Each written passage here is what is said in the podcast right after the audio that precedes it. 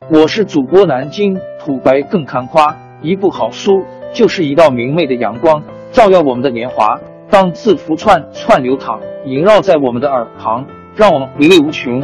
天津上元书院又和你们见面了，欢迎您的收听。听众朋友们，大家好！开讲前先打个小广告，作为主播，你们的关注和打赏是对我努力工作认可的结果。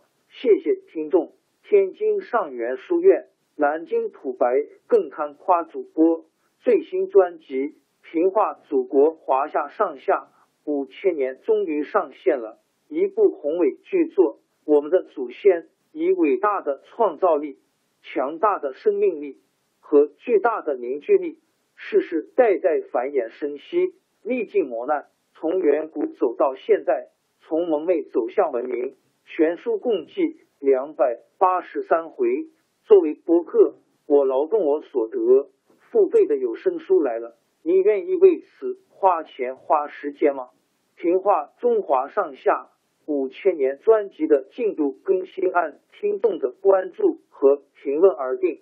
喜马拉雅号 UID 七三二六四零二二，微信号 sh 八五七三零一四四九。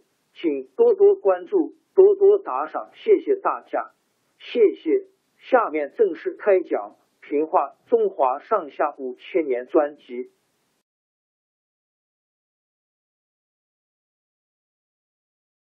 唐宪宗依靠裴度、李肃平定了淮西叛乱，觉得脸上光彩，他决定立一个记功碑来纪念这一次大胜利。叫谁来写这个碑本呢？恰好裴度手下有个行军司马韩愈，擅长写文章，又跟随裴度到过淮西。唐宪宗就命令韩愈起草平淮西碑。韩愈是唐朝一位杰出的文学家，河南河阳（今河南孟县西）人。他认为，自从魏晋南北朝以来，社会风气不好，连文风也衰落了。许多文人写的文章。喜欢堆砌辞藻，讲求对偶，缺少真情实感。他决心对这种文风进行改革，写了不少散文，在当时发生了很大的影响。他的主张和写作实践实际上是一种改革，但是也继承了古代散文的一些传统，所以被称作古文运动。后来。人们把他和柳宗元两人称为古文运动的创造人。韩愈不但善于写文章，还是个直言敢谏的大臣。在他写完平淮西碑之后，又发生了一件得罪朝廷的事儿。原来唐宪宗到了晚年，迷信起佛法来。他打听到凤翔的法门寺里有一座宝塔，叫护国真身塔，塔里供奉着一根骨头。据说，是释迦牟尼佛留下来的一节指骨，每三十年开放一次，让人瞻仰礼拜。这样做就能够求得风调雨顺，人人平安。唐宪宗给人说的相信了，特地派了三十人的队伍到法门寺，把佛骨隆重的迎接到长安。他先把佛骨放在皇宫里供奉，再送到寺里让大家瞻仰。下面的一般王公大臣一看皇帝这样认真，不论信或是不信，都要凑个去。许多人千方百计想弄到瞻仰佛骨的机会，有钱的捐了香火钱，没钱的就用香火在头顶、手臂上烫几个香疤，也算表示对佛的虔诚。韩愈是向来不信佛的，更不要说瞻仰佛骨了。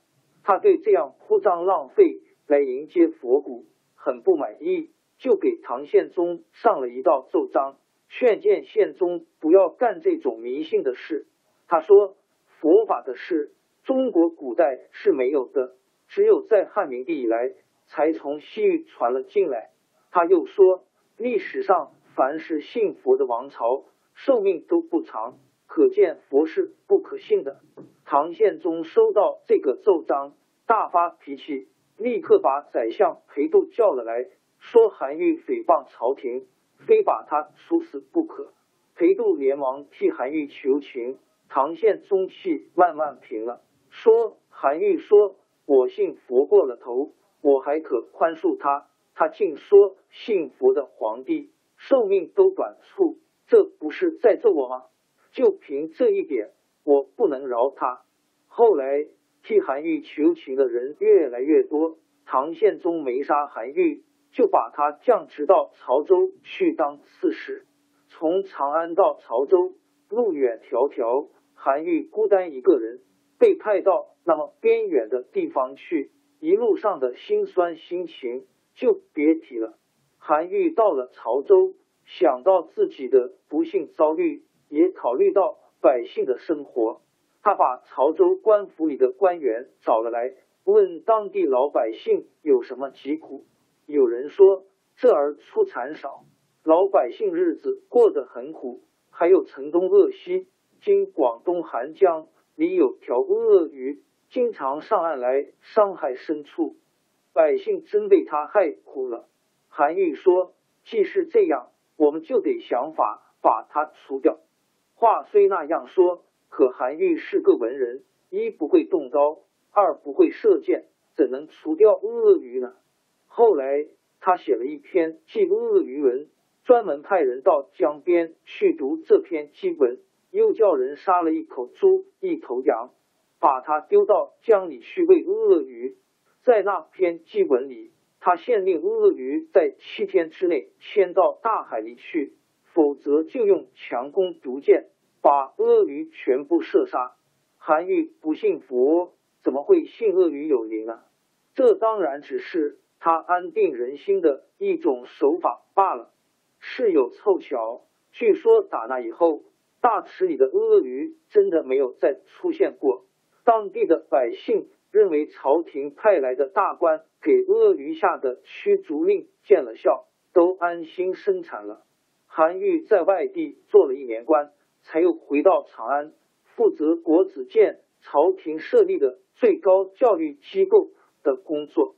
就在这一年，公元八百二十年，唐宪宗被宦官所杀，他的儿子李恒即位，这就是唐穆宗。王朝更迭，江山易主，世事山河都会变迁。其实我们无需不辞辛劳去追寻什么永远，活在当下。